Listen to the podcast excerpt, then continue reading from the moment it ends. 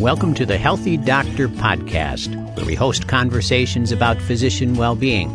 I'm Dr. Steve Sartori, Director of the Center for Wellbeing at the Christian Medical and Dental Associations. At the Center for Wellbeing, we help doctors and other healthcare professionals align with God, optimize well being, and maximize influence. On this episode, I'll be talking with Dr. Dan Diamond about thriving under pressure. Dr. Diamond is passionate about equipping people to thrive under pressure. He was the director of the medical triage unit at the New Orleans Convention Center following Hurricane Katrina, led one of the first medical teams into Haiti following their devastating earthquake, and deployed to the Philippines following Typhoon Yolanda. He's been seen on CNN, Anderson Cooper, and Larry King Live. He came home from Katrina with a burning question Why is it that some people don't become victims. And what he discovered will challenge you, inspire you, and equip you to thrive. I'm eager to dig in with Dan and learn what he has to say, so let's get started.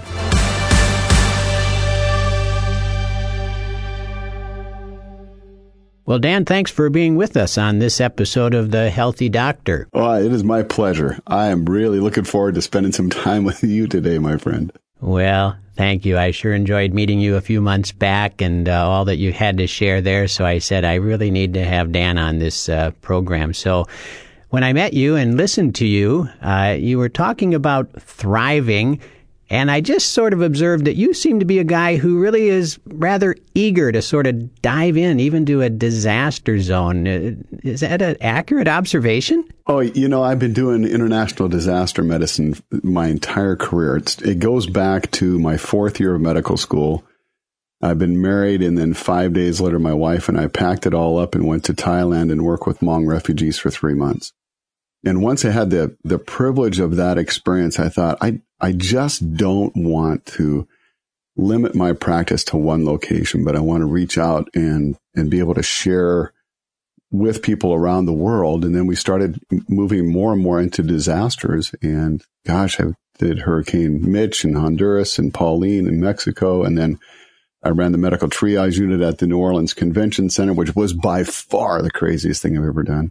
I was on one of the first teams into Haiti and one of the first teams into the Philippines after their big typhoon. So yeah, I, I love going into that place where the infrastructure is completely destroyed and having the opportunity to rapidly build it back up again. It is incredibly rewarding work. Well, Dan, I would say that most people might not be like that. They might say, well, Dan, go get them and yeah. I'll give you some money and God bless you, but not me. So there is something built into you that uh, prompts that. You know, there is, but I've, but I have found that there's a crossover between the work that I do in the disaster world and dare I say the disaster of medicine in its current state today in the United States. Mm. You know, that's, that's what's really got me thinking after Katrina was that these principles that we use to get work done in disasters are incredibly helpful for people that are trying to survive in medicine right now. And, and Katrina was a game changing experience for me. I came back not wanting to know why there were so many victims because we knew we were going to have a lot of victims. We had 50,000 body bags on pallet. But I wanted to understand why it is that some people don't become victims. And that's worth thinking about. Mm. It was, you know, it was fascinating. So you started thinking about that. I hope you discovered uh, some insights about that. You know, I, I have. And the big question is, can you teach this stuff? Well, first of all, I wanted to learn it for myself because as I was looking around at these people that lost everything, uh, people like uh, Juliette Saussy, who was the director of emergency medical services, lost her homes, was living in the back of an ambulance, only had one set of clothes on. She was still working 18 to 20 hour days and, and giving back to her community, thinking, I don't know that I'd be like that if I lost everything. Or would I just sit on the curb and cry that I lost my iPhone, you know, mm-hmm. and all my contacts and everything? It's like, oh my gosh. But some people are able to keep their head in the game. And it was inspiring it was incredibly inspiring. So yeah, I, I spent time interviewing, reading, thinking, coming up with some of my own ideas on how it is that some of these people are able to keep their head in the game. And it's learnable. It's, mm. it has changed my life. I've, you know, been through some difficult times over the last few years and I've definitely had the chance to practice what I, I don't know, want to say preach, but practice what I teach. So you're telling us that this is not just an intrinsic characteristic, but there's something that we can learn here and grow from and actually move into this area. Yeah, absolutely. I, I wouldn't say that everybody in, in, you know, in medicine ought to respond to disasters. That's something that takes extra training. And in fact, the World Health Organization now has kind of squashed this whole di- idea of let's put together a team and go to Haiti and we'll help out and those people just show up and they don't know what to do. They don't know the system. They don't bring their food. They don't bring water filtration. They don't have a place to stay and they just become more refugees to feed. So I'm not suggesting that, but what I am suggesting is that we can take lessons learned from these disasters and apply it to our workplace. And it's incredibly helpful. You know, some of the things that you've learned in this uh, process, and then you said, how do we integrate it with other places or healthcare or, you know, other domains or environments. But, you know, I'm just wondering, as far as what you learned, some of this seems to be present in a, in a model I saw in your book. There's sense of a, there's a model there that kind of describes how people work or thrive. If I'm not mistaken, that model was yeah. pretty helpful for me. Yeah, the four different mindsets. Yeah, would you take a moment to unpack that a little bit? Sure. Yeah, I mean, it, it all started with an with watching an interview with a, a woman who had lost everything and she had she was holding her little daughter's hand and the CNN reporter said tell us what's going on. And the woman leaned in and with you know almost foaming at the mouth anger said when is George Bush going to bring me my food? And I mm-hmm. and I remember thinking he's not. George is busy right now. And so I started thinking what is it that makes up this mindset of the victim and there's this sense of powerlessness that Julian Rotter wrote about back in the 50s, where he described an external locus of control that people that are victims believe that power exists external to them and things happen to them. Thrivers, on the other hand, believe that they have the power to make a difference and nobody can take it away. You know, people like Viktor Frankl, Austrian psychiatrist captured by the Nazis, spent seven years in the concentration camps, and he says nobody can take away a right to choose how we're going to respond in any given situation. He described it as the last of human freedoms. But that, that idea of locus of control really only captured part of the mindset of the victim. The other part took me a while and it was just kind of rubbing at me, you know, watching this, thinking this interview over and over again. The other part had to do with purpose. So she was not yelling at the reporter, when is George Bush going to bring my daughter some food? She was yelling, when is George Bush going to bring me my food? and so you can divide this out as when you think about purpose, there are people in the world that are givers and people that are takers. So a victim becomes the powerless taker. It's all about them and they will consume resources they will take. Well, once you start putting something together like that, it automatically goes into a two by two grid. So if you have the thriver in the upper right, the powerful giver, the victim in the lower left, the powerless taker, on the lower right is the bystander. The bystander is the, has the heart of a giver and says, Oh my gosh, somebody should do something, these poor people. But it never occurs to them that it should be them. It's fascinating. They don't have any story. They don't have any legacy. They don't, they have nothing because they don't, they never get engaged. They don't get off the sidelines and get into the game.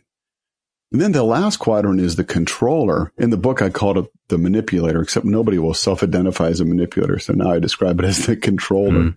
And the controller has this feeling of, I have the power and it's all about me. And we've all worked with people like that. I mean, it's easy to digress into labeling entire departments like that, which I don't think is helpful. The, the big, the big breakthrough for me was when I realized that I use all four of these mindsets. These are not four different types of people. There are four different types of mindset, and I'm actually really good at using all four. And after Katrina, we had, you know, it was, we could see bizarre stuff and, and disasters are such a great place to study human behavior because it's so raw. And I remember that you know, there was people that were shooting at the rescue workers. And, you know, I just slapped my forehead and go, are you kidding? Are you that dumb that you think that if you shoot at them, they're going to come back and get you next trip?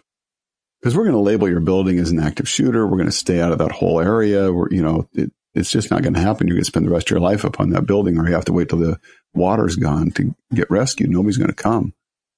And so I looked at that with this when I first heard the, about these things that were going on and thought, this makes no sense. Why would you do this? And I thought, you know, I would never do that. And then I did a little soul searching. And instead of saying, do you ever shoot bullets at people? I asked myself a little different question. I said, do you ever shoot looks at people? Mm. Do you ever shoot comments at people?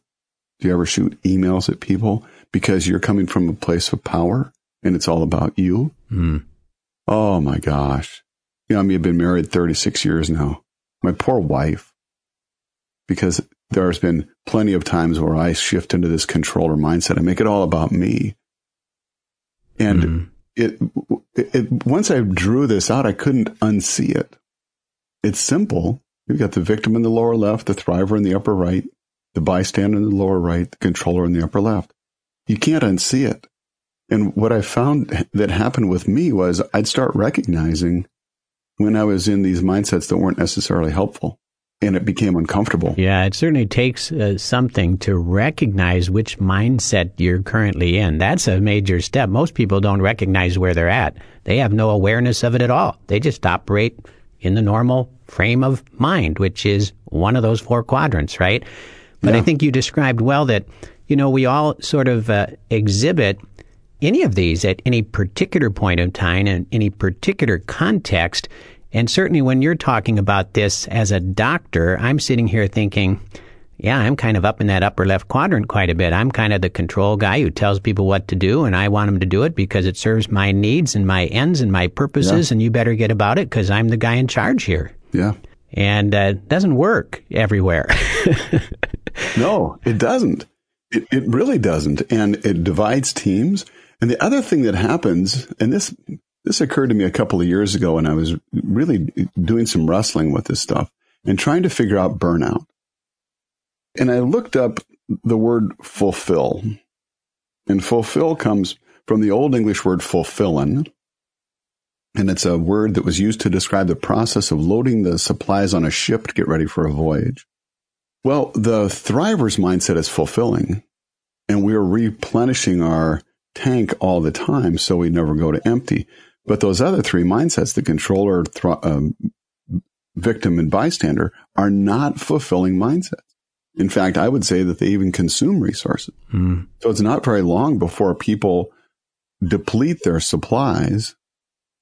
And it's a very short distance between that empty tank and the symptoms of burnout with emotional exhaustion, being disconnected from your patients. And then this, gosh, this sad place of questioning whether or not you're even making a difference in the world anymore. Hmm.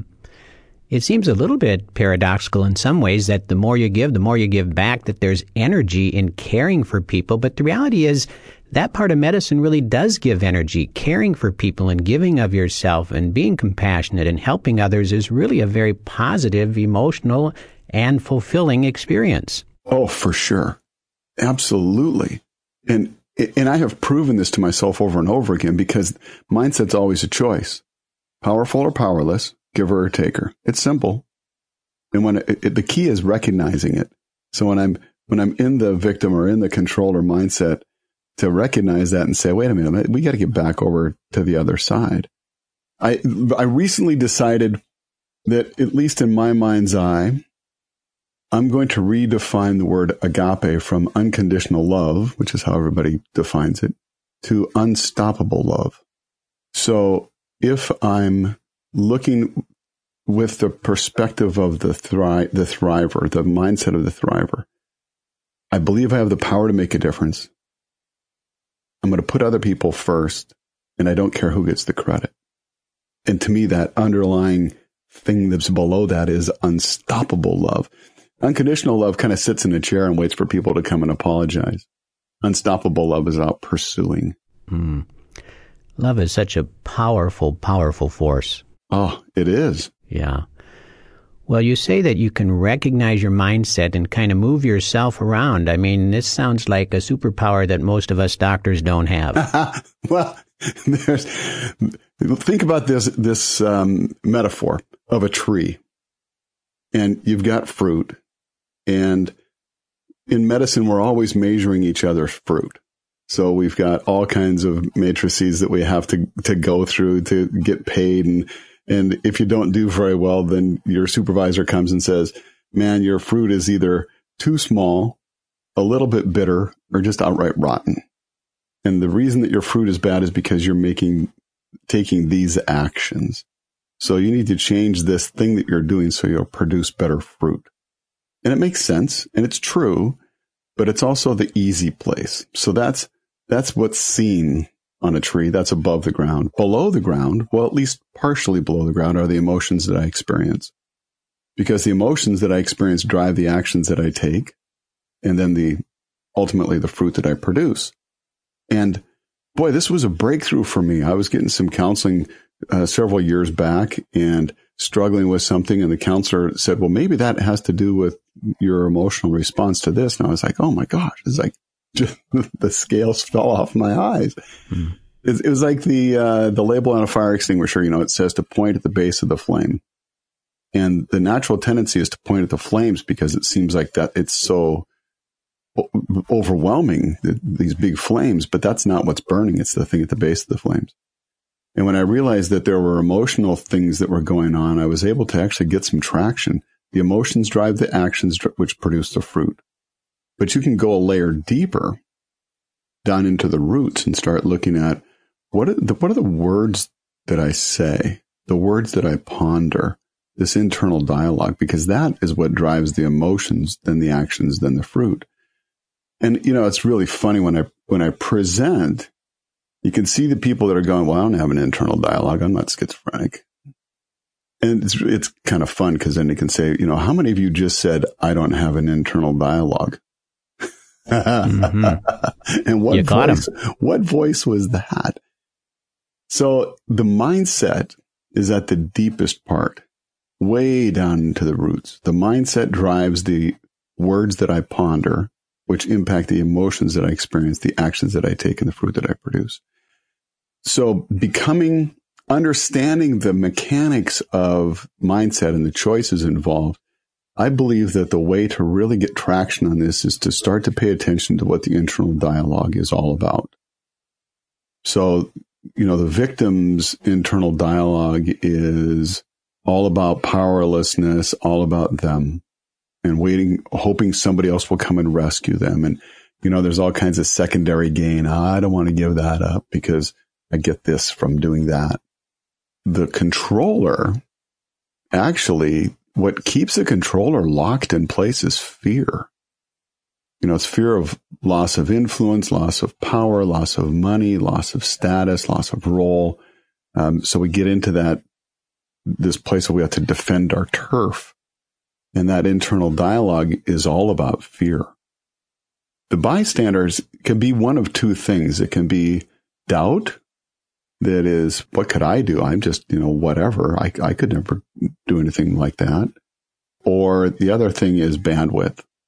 It's, there are, frankly, there are times where you just say, I can't take on one more thing. I'm just going to sit this one out and let these guys play for a while. But that's a choice. And hopefully not a choice that happens all the time because there's a time for us to get in the game. But it's, you know, recognizing that and, becoming aware of this. I, I listened to, I read a book recently, uh, The Listening Life by McHugh. Great book. It's a great book. He talks, the first third of the book is how God listens to us. Mm. You know, that, he, that God bends down, brings his ear down like a servant and listens to us is fantastic. And then he, then he has a whole section about how do you listen to yourself? And, and then he talked about how do you listen to people that are suffering? You know, we so often, I mean, I don't know about, about you, but um, so often uh, uh I, I want to solve problems. That's what I do for a living. So when somebody comes to me with a song that goes, dun dun dun dun dun dun, I feel compelled to go dun and finish the song. Mm-hmm. And he talks about being, being willing to sit with people that are in pain and just listen and be with them in that awkwardness. And it takes some self compassion to listen to this internal dialogue. McHugh talks about he he sees the internal dialogue like a classroom of seventh graders, not from a schizophrenic perspective, but there's one kid that's trying that's the teacher's pet that's trying to pay attention. There's another kid that's looking out the window. There's some kid that's throwing paper airplanes, and then there's another kid that's thinking, I wonder if I can whack the kid in front of me and put my hand back without getting caught. And then there's the teacher that's going, Come on, would you all come together and learn? And there's all these conversations going on continuously. Practicing mindfulness has actually been really helpful for me. Really helpful. And it took me about a month of doing it before I was able to really grasp the value of it. I mean, other than it was relaxing, but now it's like instead of being in the in the raft going through the rapids, I'm able to sit on the shore and look and go, "Oh wow, I'm feeling anxious right now, or I'm feeling angry right now. I wonder why. What is it? You know, so I'm able to pull out and be an observer of my emotions and an observer of my internal dialogue better than I could before. Mm-hmm. And I just I use the Calm app on my iPhone. Mm-hmm. I found it I found it to be pretty helpful. And yeah. I stayed away from this forever because I was thinking, I don't know, man, as a Christian, whether or not I can do this stuff. I feel comfortable with it. I, you know, I have some some great times um, meditating, meditating on the Lord, being quiet before Him, and just completely shutting down and learning to to back up and observe and and show up with curiosity and self kindness and compassion. Mm-hmm. Yeah, I'm certainly reminded be still and know that I am God. Listen to God, and then God also allows us to have space to listen to ourselves, sort of in yeah. the perspective of who God is and who He's made us to be and what we're experiencing. And then that equips us and empowers us to do better or somehow be more connected and be willing to be present with others in their suffering or their challenges and not have to always be the solution guy. Yeah. Yeah. Oh, yeah. So, no, that's great stuff. And I think uh, doctors get trapped where they don't uh, take the time and don't learn the reflective techniques to do a little bit of internal work to say, you know, what's my tree looking like? What's at the root? What are the emotions? What are my beliefs? What's the foundation? What is really going on here?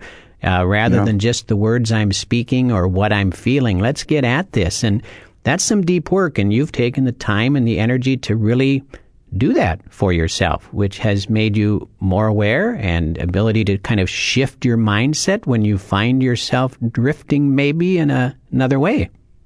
Yeah, I feel like I have more options now. Hmm. Well, many of the many of our colleagues out there don't feel like they have any options, as you know. They feel stuck, they feel trapped, they feel like they're a victim or they have to be a controller and whatever. But to move our colleagues into this thriving quadrant, uh, uh, Dan, what are what are some practical things you can can say about that? You know, I, there's there's an interesting debate that's going on nationally right now, and the and the debate is is the issue that they need to make us more resilient, or is the issue that the system is broken? And it's you know this binary thinking of which is it, and I don't think that's really helpful. I think what we need is both we need to become more resilient. We're already pretty resilient beasts anyway because we got through medical school or nurse practitioner school or PA school. I mean, we, we have pushed the envelope, pushed ourselves and got here. So we're pretty resilient to begin with, but we can do better. If we just blame the system and expect somebody else to fix it, the Dr. Phil question comes to mind. So how's that working for you? Mm-hmm. I don't want somebody else to fix healthcare. I want to roll my sleeves up and be part of the solution. So we end up with something that works for those of us that are doing the frontline work. And that's going to take me doing the deep work inside to make sure that I'm showing up and actually thinking like a thriver. So when I, when I come to work, I need to show up invested. So, you know, the, the Press Ganey people want us to have this conversation, and Gallup does too, about whether or not you're disengaged or engaged in the workplace. And 85% of the workforce globally is disengaged. Only 15% show up. but that reminds me of a conversation I had with a high school kid a couple years ago. And I said, how you doing in school? And the kid says, Oh, I'm doing great. I'm not getting any F's. Well, did, did it occur to you you might be facing the wrong direction? How many A's are you getting? And he said, well, I'm not getting the A's either.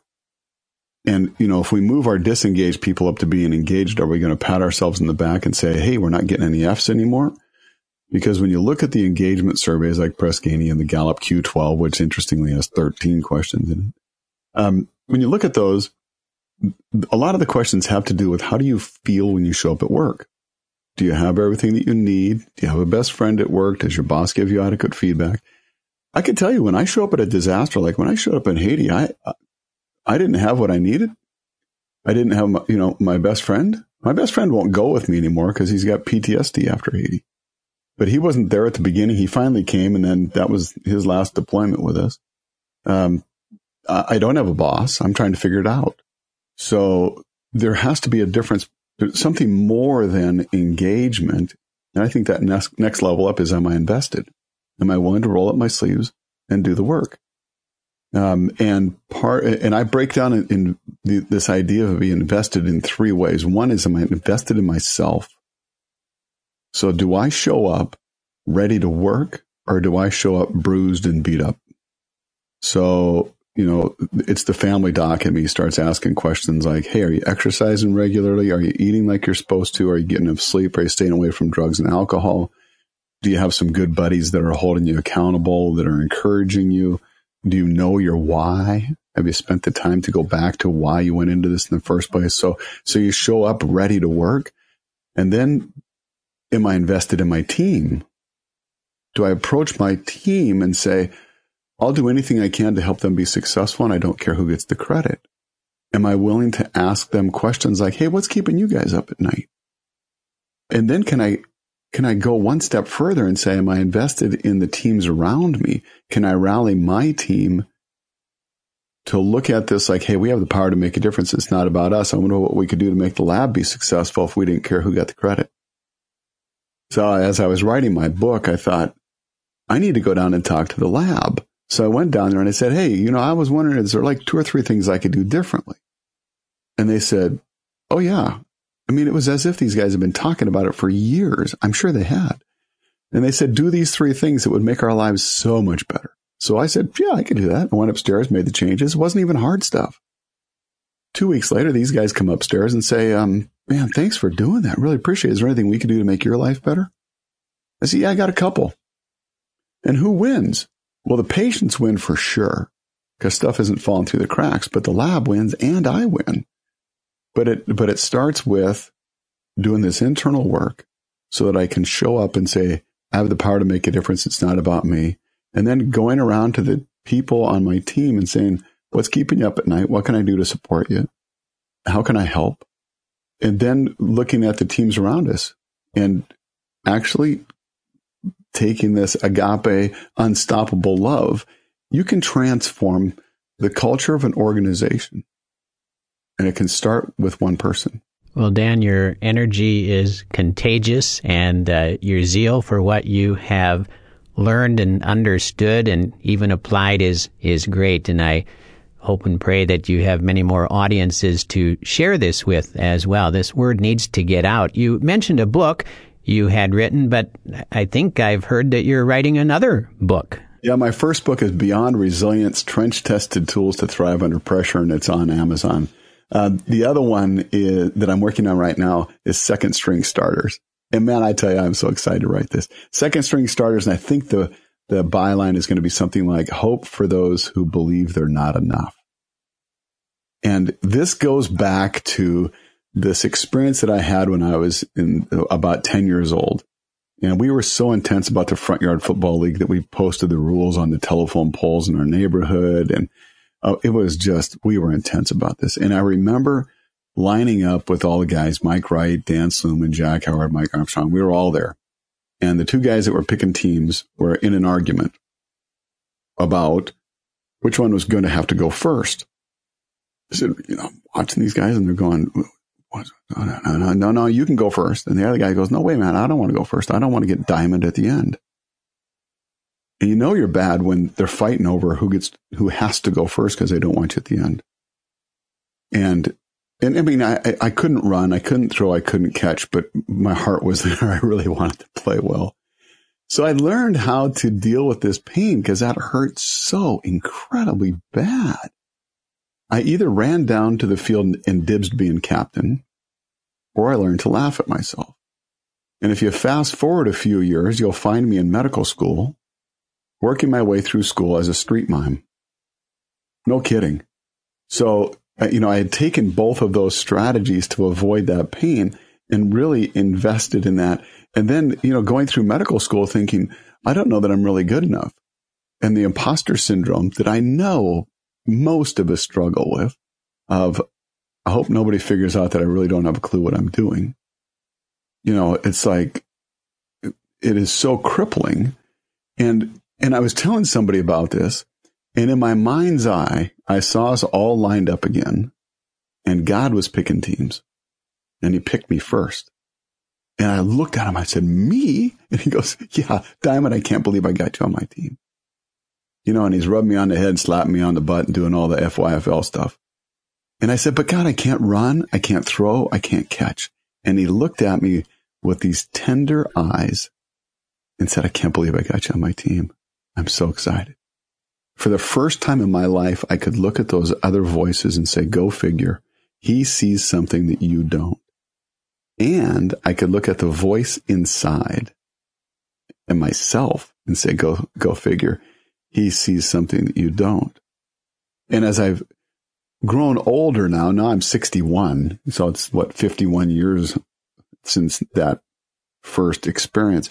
I look at this and I think, you know, God actually prefers to work with the second string. And there's tons of examples in the Bible. So you've got Moses, who was a murderer.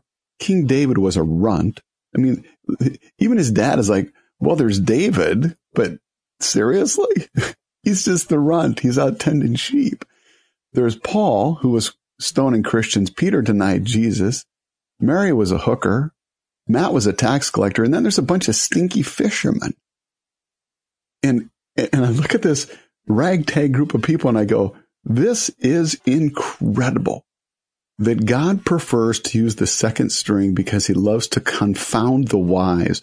The whole world looks at us and goes, really? Go figure. That's amazing. You know, so just take Katrina, for example.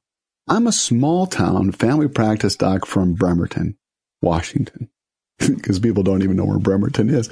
I'm, I'm just like a, a small town family practice doc deploying with Medical Teams International and I end up running the only functioning medical facility in the entire city of New Orleans during our nation's greatest disaster. I'm not a FEMA doc. I'm not a full-time disaster doc. I'm a family doc. You know, and I remember on Tuesday morning uh, during Katrina thinking, this is amazing.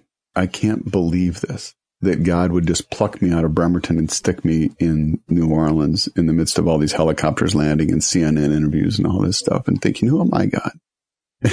and he smiles. I tell you, he prefers the second string. And if you're struggling with the imposter syndrome, this is the cure.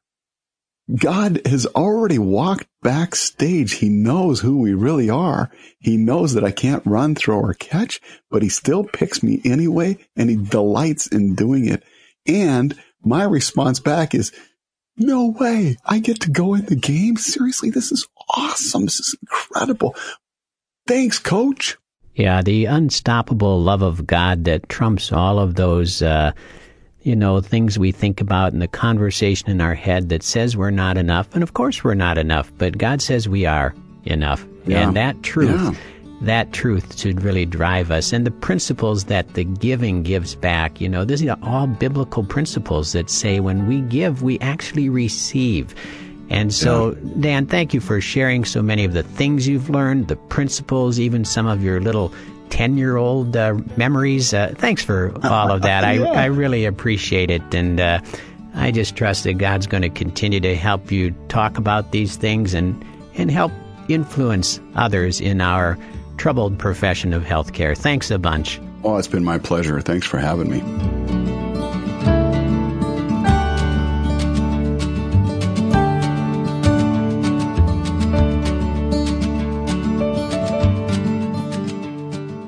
Hope you learned a few things with our conversation as I did, thinking about the terms unstoppable love or investment or the listening life.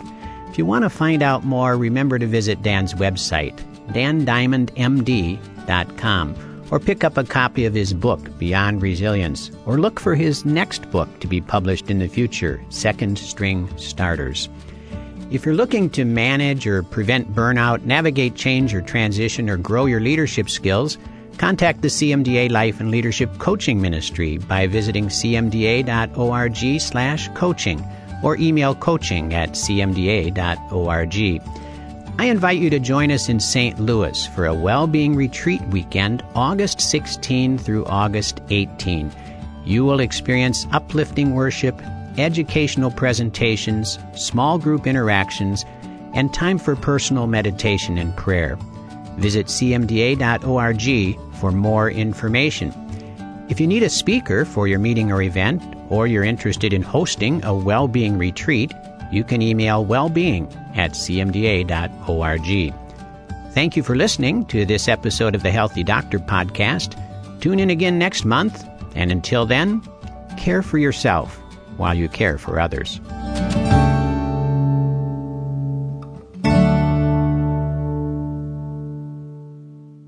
This podcast has been a production of the Christian Medical and Dental Associations. The opinions expressed by guests on this podcast are not necessarily endorsed by the Christian Medical and Dental Associations. CMDA is a nonpartisan organization that does not endorse political parties or candidates for public office. The views expressed on this podcast reflect judgments regarding principles and values held by CMDA and its members and are not intended to imply endorsement of any political party or candidate.